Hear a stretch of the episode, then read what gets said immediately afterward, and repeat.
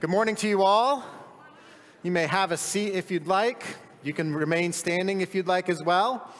Might be awkward, but hey, we're all about it here at Curtis Lake Church. Uh, those of you at home, feel free to take a seat as well. Um, many of you know that people at home are going to do whatever they want? Most of them aren't wearing clothes right now. So, uh, but thank you. Thank you for, for for changing out of your pajamas uh, into your regular clothes. Um, so we're going to get right into it this morning. Uh, how many of you want to? How many of you want to see Jesus having a temper tantrum? Anybody? No? All right. Well, then go home. I mean, because that's that's what we're doing today. Um, now, this is like if you are uh, if you're making kind of a video series of the life of Jesus. Um, like we've been talking about over the last uh, couple months now, uh, the, about the life and the teaching of Jesus is told to us through uh, the Gospel of Luke. And uh, today we're going to come to one of those occasions where, like, if you're watching the series, if you're watching the movie, this is the part uh, that you really, really like. Uh, there's been, over the course of uh, Jesus' interaction with uh, the, his people, especially with the religious, especially with the overly righteous, there have been some cringe worthy moments. But today we're going to see Jesus just lose it. He's going to just lose it. And there's something about this part of Jesus, I think, that makes him a little easier for us to identify with, right? I mean, when Jesus is healing the blind and raising the dead, it's like, wow, that's, that's, those are great stories. But um, have you ever flipped out before? Have you ever had uh, just kind of uh, things come to this place where you couldn't take it anymore and you acted out? Uh, well, Jesus is going to do that today, so we'll get to that. Luke chapter 19, if you have your Bibles, you can turn there. Uh, we'll have the verses up on the screen as well. But what we're ultimately getting to is now Jesus' arrival into Jerusalem. He's making his final voyage into the city where he's ultimately going to be crucified right? And so as we uh, near Easter, uh, we uh, tend to kind of look at the story of Jesus and the week of passion that he had uh, in the city of Jerusalem prior to his crucifixion. And uh, there's this moment where Jesus enters into the city that we have labeled the triumphal entry, which of course has always uh, been an interesting sort of title for that because of the way in which Jesus actually came into Jerusalem was not all that triumphal. He came in a pretty modest manner. Of course, the crowds, they gathered and they took palm branches and they waved and they celebrated and they, they looked with joy to what Jesus kind of represented and what they thought, what they perceived he was ultimately going to do within their city and within their country. But there was no real triumph yet at this point, right? And certainly the triumph, the ultimate triumph of Jesus was wholly misunderstood. But here uh, in the Gospel of Luke, we, we get this little story um, uh, that doesn't show up in any of the other Gospel accounts. And so we're going to look at that. Uh, and then it immediately is followed by Jesus going into the temple and throwing over the tables and the money changers and driving out those were, uh, who were involved in commerce within uh, within the house of God, right? But prior to that, as Jesus is coming upon the, um, the border of the city, this is what it says in Luke chapter 19, starting in verse 41. And when he drew near and saw the city, he wept. Wept over the city of Jerusalem, saying, Would that you, even you, had known on this day the things that make for peace, but now they are hidden from your eyes. So, Jesus, as he approaches the city and begins to look out on what is this, or what is supposed to be this beautiful center of uh, the worship of the one true God, the city uh, to whom people from all over the world come to experience the life and the heritage and the religion of this city. Jesus looks out on it, and the Bible says he wept over it. And he cries out, If you, if only you had known the things that make for peace, but now they're hidden from your eyes. And Jesus says, For the days will come upon you when your enemies will set up a barricade around you and surround you and hem you in on every side and tear you down to the ground, you and your children within you. And they will not leave one stone upon another in you because you did not know the time of your visitation. I don't know if you caught that, but there's a couple of things here that Jesus is describing as things that the people of Jerusalem do not know. They do not know what it is that makes for peace, they do not know the time of their visitation. And then it says, and he entered the temple. So he comes into the city and he enters the temple and he began to drive out those who sold saying to them, It is written, My house shall be a house of prayer. Jesus reminds those to whom he is interacting with now that, that the house of God was intended to be a house of prayer, right? That is what is written in the scripture. My house shall be a house of prayer for all nations. That was spoken over the house of God hundreds and hundreds of years before this event. And Jesus says and reminds them, It is written, My house shall be a house of prayer for all nations, but you have turned it into something else. You have made it into a den of robbers. So we're looking at the, uh, this emotional outburst that Jesus has as he comes upon the city. Again, this part of the narrative is unique to Luke. You don't find this in any of the other gospels. And I think that what Luke is trying to draw out again is uh, uh, uh, the, the humanity of Christ and just the, the, the humanity of the people to whom Christ came, right? And, and just the, the disparity between uh, where the people are and where God wants them to be. And it, and it moves Jesus to sorrow. It says, when he drew near and saw the city, he wept over it. That word wept has the connotation not just of simple remorse or shedding a tear or feeling a little bit of regret for what might be going on there or what might be characterizing the city or the, the state of the city at that point. But when it says that he wept, it speaks of he lost it, weeping, wailing, sobbing, just full of sorrow for this city that he loves, that he knows that God loves. And you know, as I read that, I think it gives us such a great insight into the heart and the mind of God. Think about it. Have you, have you ever thought, have you ever, or do you ever think about God as being capable of great sorrow? Do you ever think about God that way? Like we know sorrow, we've experienced sorrow, we've expressed sorrow and grief, the kind of sorrow that drives us to our knees, the kind of sorrow that feels like we'll never be able to get over, the kind of sorrow that just seems to blot out everything else that's going on around us. It just creates this dark cloud of existence, right? When we're going through the real depths and despairs of our own sorrow, we know sorrow. Have you ever thought of God? The creator of the universe, as being capable of sorrow.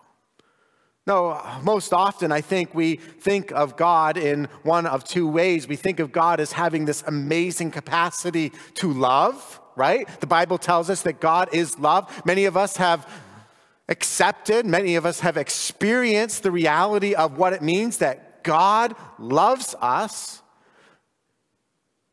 And then the other emotion that we often characterize God with is that of anger, right? Or wrath. We think of, like, it's easy for us to think of God as being angry. He's up there in heaven looking down on the activity of this world that he created and the activity of the human beings that he has created, and, and he's angry about what he sees, right? And so we think of God in these capacities a God of love and a God of wrath. What about the God of sorrow. What made Jesus so sad? What, what is it that made Jesus or lead Jesus to this outburst of emotion where he's weeping and wailing for the city. I think it was like he recognized just how far away the people of the city were from the will of God for them, for what life God wanted for them, for what experience God wanted for them. To some degree, they had settled for something less than what God wanted for them. To another degree, they were per- perpetrating injustices that were certainly outside the scope of what God wanted for them. And Jesus is overwhelmed by a sorrow for the state that he finds the city in. And I, again, I just can't get away from the idea that I think it really gives us some great insight into a part of God that we so often forget about or neglect. And that is the sorrow that God feels for the activity of his people. In fact, I would go so far as to say that it seems that, that sorrow is almost more characteristic of God than wrath. Right? Again, it's easy to point out the times in which we see God as angry. Uh, you read through uh, many of the stories of Scripture, and you will from time to time find God being very angry with what's going on, very angry, angry with, the, with the, uh, the actions of an individual or the actions of a people. And, and, and so uh, sometimes the, we, we look at God through this lens of, well, don't make God angry. But I think that the sorrow that overwhelms God is probably more characteristic of God's feeling toward us because of the love that He has for us, right? You've experienced this. You've, you've had those experiences in your life where somebody has done something.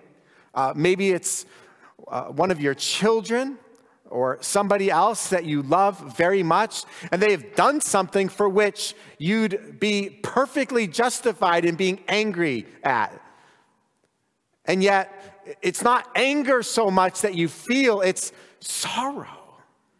Sorrow for what that person has done, sorrow for what that decision has ultimately meant for that individual. Sorrow for the choice that, that you, you know your child has made that is going to bring incredible pain into their life that you don't want them to experience. And it's, you're not angry so much as you are filled with sorrow. And I think uh, so oftentimes when it comes to you and I as the children of God and even who we are as the human race, God, He looks and He's filled with, with sorrow. And I think that sorrow is just more characteristic of who God is than the wrath. I mean, even take such incredible events that we read about in the Bible, like the flood.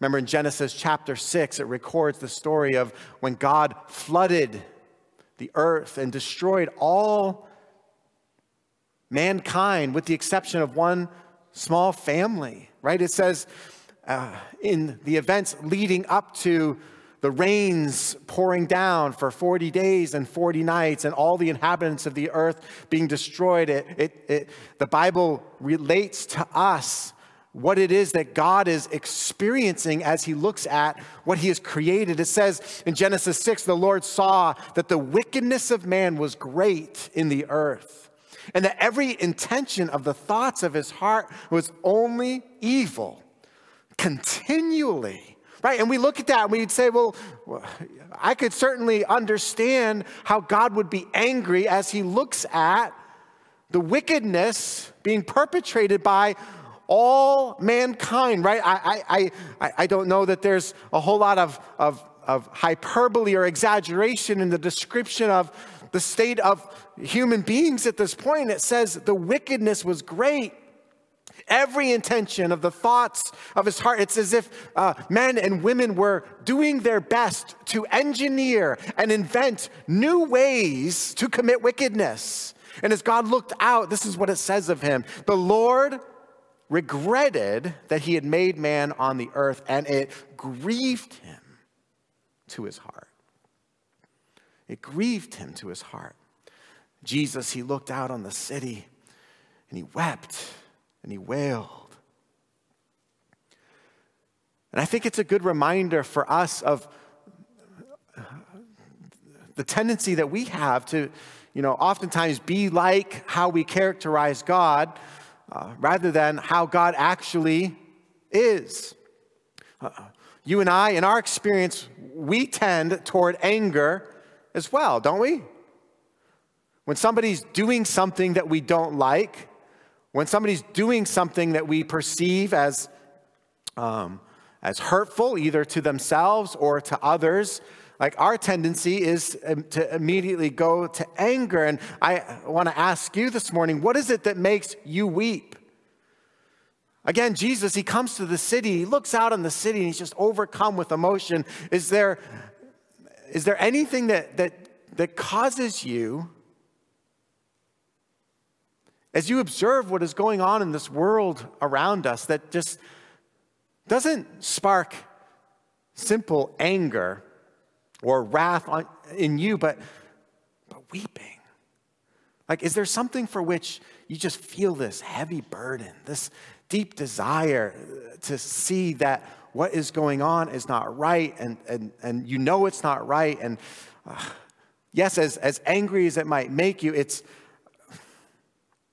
just leads me to weep. I, I think, um, and believe me, if you know me at all, you know, like how uh, guarded I am as I say this because I'm not prone to uh, heavy, heavy levels of emotion. But I would say that we could all be challenged with the idea that we should be, that we should weep more, right? That, that um, we do, ev- we do everything we can to insulate ourselves from the pain of this world and from, uh, from embracing any of that pain for ourselves. And yet, it feels like it's very characteristic for those who would follow Jesus that they come to this place and have this experience where what is going on around us, even those things that maybe don't directly affect us, just they, they, they, it drives us to our knees. Like, what is the Jerusalem for us?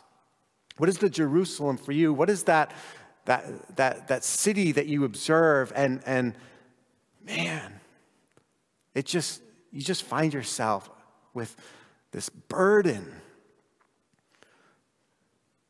this desire in your heart to see something different from what is. That's where Jesus is with Jerusalem. Oh, he says, if you had known, if only you had known what makes for peace. And yet now it is hidden from your eyes. I want to encourage you today to just like open your heart to see things as God sees them, and perhaps He will reveal something to you that, that will, it will cause you to weep. Um, I, I in the little bit that I um, troll Facebook uh, here and there, I don't, I don't see a lot of weeping most of the time. What I see is anger. Right? I mean, like real anger, like wrath, like hatred uh, from one side to the other. Uh, and listen, there's enough sadness in this world uh, to bring every single one of us to a place where we're just, where we where we're weeping, where we're wailing over the condition that describes so much of the human experience. Not only does, I think, the contrast of Jesus weeping uh, against the characterization of God that is largely uh, about wrath and anger, but, but there's also this interesting contrast between the weeping over the city that Jesus does and the joy and the celebration that the people of the city are ultimately going to participate in. Right, again, get the picture. Jesus approaches the city mourning what is about to happen to them. And then, as Jesus actually enters into the city, what happens? Woohoo! Right? The people of the city are rejoicing. The people of the city are full of joy, of anticipation for what they think the Messiah is ultimately going to come and do, and what he's going to rescue them from, and how he is going to lead this revolution. Right? They are, the, the crowd is overwhelmed with joy, and it's because they were blind, they were unable to see all of those things for which Jesus was mourning. And boy, how much does that speak to us as well? How much do we find ourselves in our lives, you know, given to the, the, the, the, joy and the celebration for all of the good that's happening, and yet sometimes we're blind to what needs to change. We're blind to what needs God's intervention in our lives. We're blind to see what is so, or what would be so obvious to Jesus himself. And I wonder, does that kind of reflect our lives as well? Are we, are we laughing and dancing and celebrating and yet blind to the darkness that reigns over us, over which God is weeping? You find that again and again and again in the, in, in, the Gospels. You find in Jesus' interaction with people, you find so many times people that think they've got it all right, that everything's fine, that they have uh, peace with God through their own righteousness and through their own religious system, and yet there is such darkness inside of them. In one place, Jesus describes the, the, the most religious, those who were using the power of religion to oppress other people and to benefit themselves. And he says of them, You guys are like whitewashed tombs, all nice and clean on the outside, but full of dead man's bones. And you know, it's so easy for us to fall into the same kind of trap in our lives to just simply try to pretty up the ground around, right? To pretty up the outside to make sure that the siding is scraped and painted, right? And the windows are washed and the lawn is green, right? And everything looks so wonderful and good, yet everything that's going on on the inside, well, not everything, but something is just neglected, forgotten about, not cared about. Like, that's not a thing I want to relinquish to God. And so we have to be careful that we are open to the work that God wants to do in our lives because the reality is, as, as okay and as all right as we might think we are right now, there's a really good chance that God wants to do this great work inside of you, inside of me, this great work that will liberate me, that will free me from the chains of darkness uh, that, are, that are currently reigning in my own life. Chains that maybe I don't even really feel, a darkness that I don't really even perceive. But I have to be open to what it is that God wants to do for me. Jesus says, Would that you, this is what he expresses to the city, would that you, even you, had known this day the things that make for peace. Jesus understood that the inhabitants of Jerusalem, they had this lack of understanding for what like what are the ingredients for peace in our lives? What is it that actually brings peace? We're told in the Bible um, occasionally in, in, the prophetic literature, right, that there are those that uh, are false prophets that proclaim peace, peace, peace when there is no peace right? They, they, they want for the inhabitants of their cities to feel at peace, to feel that there is nothing but prosperity that defines their experience. And yet God looks and he sees something entirely different. And Jesus says, Oh, if you had only known on this day what makes for peace. Jesus, uh, here also, as we read it, kind of forecasts what's ultimately going to what's ultimately going to happen to the city of Jerusalem, right? He talks about how they're going to be surrounded and hemmed in from every side and how not one stone is going to be left on top of another. Language that expresses that every single thing in the city is going to be ultimately turned or changed from what it was supposed to be. That one, not one not one rock will be left in its proper place. And it's because they failed to really understand what makes for peace. How did they do that? Well, I think, and we see this expressed about God's people from time to time. One of the problems that the inhabitants of Jerusalem had regarding their religion and their their, their understanding of God and kind of where they stood with Him was that their worship was insincere. Right? Their worship of God was insincere, it, it, it wasn't really authentic. Jesus quotes the prophet Isaiah who speaks of the kind of religious condition that defined God's people. He says, This people, they honor me with their lips, but their heart is far from me. What a, a, a heart wrenching summary that describes people that put on this show of what it means to be in a right relationship with God. Right? They're doing all of the right things. From an outside perspective, it looks like they've got all their ducks in a row.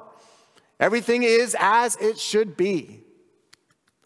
And yet, God says, This people, they honor me with their lips. They come and with their lips, they express worship. With their lips, they express gratitude. With their lips, they express their love and their devotion and their commitment to me, but all the while, their heart is far from me. It's just a show, it's just pretend. Who of us have not done that? Right? Who of us have not um, had as part of our experience a worship of God that was purely exterior? Uh, that was purely done with our lips, but with a heart that is far from God. And Jesus says, In vain they do worship me, teaching as the doctrines, teaching as doctrines the commandments of men, that, that people have come to be far more concerned about what other people think about them than they are concerned about what God thinks about them. Right? And there's a problem uh, and, and a schism that is created between God and his people when their worship can be defined or described as such one that honors God with lips, but whose hearts are far from the heart of God.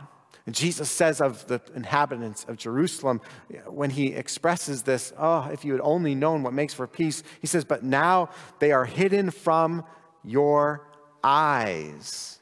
They're hidden from your eyes, like the things that make for peace. In the Hebrew mind, there was this understanding that true peace only came, listen, it only came when a person was at peace with God. That in order for a person to truly experience peace, it was not just about, like, you know, not fighting with your spouse at home not fighting with your kids or your parents, not fighting with people at work. It wasn't just about the peace that we try to have with other human beings. It, it, it, at its basest place, it required a peace with God. I had to, if I was going to have peace, I had to be at peace with God. They understood that. And they didn't have that peace because they weren't in right, they weren't really in right relationship with Him. Uh, not only were, they, were their hearts insincere, but their hearts were also willfully ignorant. I mean, think, as Jesus, Jesus said, they are hidden from your eyes. These things that you need, they're hidden from you, right? Remember, from time to time, Jesus would talk about uh, people who have eyes to see, but they don't see. They have ears to hear, but they don't hear, right? They don't understand. That sometimes uh, the way we try to orchestrate and rule and reign our own lives, it actually prohibits us from being able to see what is immediately obvious and around us. Uh, so much so that the inhabitants of, G, uh, of Jerusalem fail. Think about this. They wholly failed to see God in Jesus. I mean, it's I, I think I think it's kind of lost on us. It's certainly lost on me. Like I I I just I can't even come to the place to, where I really appreciate like how insanely ridiculous it is what Jesus did for 3 years on this earth and how he was rejected ultimately. Like you know, we read about these just amazing and fabulous stories about uh, what Jesus did and who Jesus was. And ultimately, he was rejected, right? Why? Because the people of Jerusalem, the people of Israel, they wanted their own version of the Messiah. You know, the, the, one that they described, the one that they defined, the one that they wrote up about, right? The one that they ha- characterized. As they thought about, well, what, what does it take to be a Messiah? What does a Messiah look like? Right? They had their list, they had their understanding of what all those things were. And Jesus just didn't ultimately line up to what the people of God thought was supposed to be their Messiah. And so they rejected him. Their hearts were willfully ignorant. How, how often do we do are we guilty of just exactly the same thing? Just willful ignorance about what is or what should be so obvious and so apparent. I do it all the time. You probably do it too. The mind is an amazing thing. The ability that we have to sugarcoat, to sweep under the rug, to forget about, to just go along with, their hearts were willfully ignorant. And so much so that they rejected their Messiah. They rejected God for who he really was because they, just like we do so often, they wanted to create and have and worship their own conception of who God was. Man, we see that happening more and more and more. I say that, but really it's been the problem from the beginning. Our problem as human beings ultimately comes to this place of our will and our desire to be God in God's place. Like that, everything just kind of points back to that idea, right? From the beginning, from the story of Adam and Eve, who wanted to set themselves up as God in the place of God. We all want to do that. If given the choice to be God or not God, which are you going to choose? Right? Sign me up. I, I, I, want to rule and reign over my own heart and life. I want to be uh, ultimately responsible for all of my own decisions and the trajectory of my life. We have a tendency to not want to submit to anything or anyone, right? That's one of the characteristics of what it means to be a human being with a, a free will and living under the brokenness and the bondage of sin. And we still persist in that today. We want to make God what we want Him to be. We want to color in the pages, the colors that we want, right? We want to create the boundaries or blow out the boundaries altogether and just allow for God to be anything that anyone wants. And yet, the Bible, God's written word, and Jesus Christ, the ultimate expression of everything and every one that God is, He is who He is. And we choose whether we're going to accept or reject Him. And then what does Jesus do? Well, he enters into the city finally. He goes into the temple and he began to drive out those who sold, saying to them, It is written, My house shall be a house of prayer, but you have made it a den of robbers. You have made it a den of robbers. Um, what I find so interesting about this is that uh, this act of Jesus going into the temple right? And throwing over the tables, driving out the money changers, right? We're not really going to get into what uh, the reason for why Jesus is doing this cleansing of the temple. But uh, except to say that uh, this would be described as a messianic act.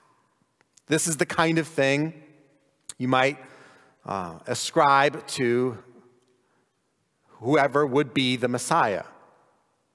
What's interesting is all of the things that people might have thought the Messiah was going to do as he brings in revolution. Again, the people of Jerusalem are hoping for, longing for Jesus to lead them in a revolt against Rome. and to deal with all the problems that are outside of them. Let's get our sovereignty back, right? That's, that's their heart. That's their desire. That's what they're looking for in their Messiah. That's what they were cheering for and celebrating when Jesus came into the city. And then Jesus goes and does something entirely different. He walks into the temple, the house of God, if you will, and he cleanses that. Think about that. How are we like the people of the city of Jerusalem? I, I, think we are like them in that we want God to cleanse the things outside that are bothering us. Like, what is it, if, if, if what would it mean for you to have the Messiah come into your life and and fix things for you. Like, for what would you be looking for that Messiah to solve or to cure? Maybe there's a few people that would drop out of your life once and for all, wouldn't bother you anymore if the Messiah would just do what the Messiah is supposed to do. Maybe there's some uh, challenge or difficulty that you're going through that if the Messiah would do what the Messiah is supposed to do, you would ultimately be delivered from, right? We are constantly looking for God to work on the outside of us and deal with those things that are bothering us. And I think that what we need to understand this morning is that for as much as we want God to cleanse the things outside that are bothering us, God is far more inclined to cleanse the things inside that are bothering Him. That what it means for me to live under the rule and reign of the Messiah uh, has so much more to do with what God wants to do and change inside of me, and probably less to do with all of those things outside for which I am looking for some solutions, some answers. So I close with this. Where, where does the Messiah ultimately want to reveal himself to you? Where does Jesus want to reveal himself as Messiah today as he, as he looks maybe from a distance and observes your life and my life? Like, what is he looking at? What is he seeing that's going on in there for which maybe he is moved to weep and to mourn and to feel sorrow? What are the things that I am doing in my life that create sorrow in the heart of God. Because again, I don't think that God's disposition toward us tends to be anger and wrath and like, oh man, I hope he, I hope she steps over the line because as soon as he or she does, I'm gonna, I'm gonna get him. But I think that God is disposed so many times to look at his children and feel the sorrow for which our decisions and our choices and our neglect of Him and what He wants to do in our lives ultimately leads Him to feel. So, where does the Messiah want to reveal Himself to you in this season? Maybe uh, for somebody out there, maybe it's the place where you fully and finally embrace who He wants to be in your life. Like we talk about this idea of allowing Jesus to be our Savior and our Lord that we have been invited into the kingdom of God as He has brought it to this earth, which requires, if we are going to participate in that kingdom, that we let Him be the king in that realm. And maybe you're here today, maybe you're listening, and you'd say, you know, what I need to do is finally, and not just finally, but fully embrace Jesus for who He wants to be in my life. Maybe you're here today and, uh, and you've done that. You've, you've embraced Jesus. You're living in the domain of his kingdom. You would, for all practical purposes, call him King and Lord. And you worship him as such. That's great. But maybe today there's, there's a table in that heart of yours. There's a table in that heart of mine that Jesus just wants to overturn For all the, man, I wish God would deal with this and I wish God would deal with that. Maybe, maybe there's something in you, maybe there's something in me today that God wants to cleanse in here. The Messiah, instead of bringing revolution for the city, he goes into the house of God and begins a work from within. And I believe that God wants to do that in our lives as well. Let's pray together. Father, Lord, I ask that you would just help us to more fully embrace what it means to worship a God who is so intimately and wonderfully and eternally concerned about each of our lives. Lord, I, I believe you look out at uh, an assembled congregation like this along with all those maybe that are viewing from home or at a later time, Lord, you look and see every single one of us as individuals whom you love like crazy. That you want to bring into this life that is full and blessed and at peace, at peace with God, at peace with one another. Lord, I pray, would you open our eyes and help us to see today what are those things that make for peace? Lord, if there's anybody here today that is fighting against God, that is not at peace with God, would you just break down those walls? Would you open up hearts? Would you help us to just yield ourselves to you and stop fighting? Stop kicking against the work that you want to do, but Lord, would you help us to just throw our hands up in surrender and say, God, whatever that work is that you want to do in my heart and life, I am open to it. Go ahead and do it. Lord, as you cleanse the temple, would you cleanse our hearts as well? Lord, would you help us to refrain from trying to make Jesus the kind of Messiah that we want him to be and allow him to be the Messiah that he is?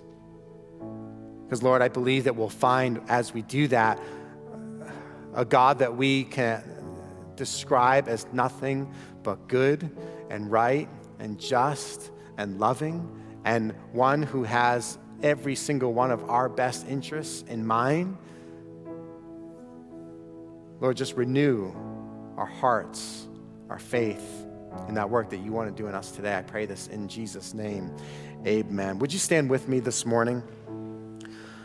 Band's going to close us out with a song, just speaking of the goodness of God. And I think it's really important for us to understand this morning just how good that God is a God that is looking at every single one of us here today, dying for us to embrace what He has for us if we would but open ourselves up to Him. Let's sing this in worship to Him this morning.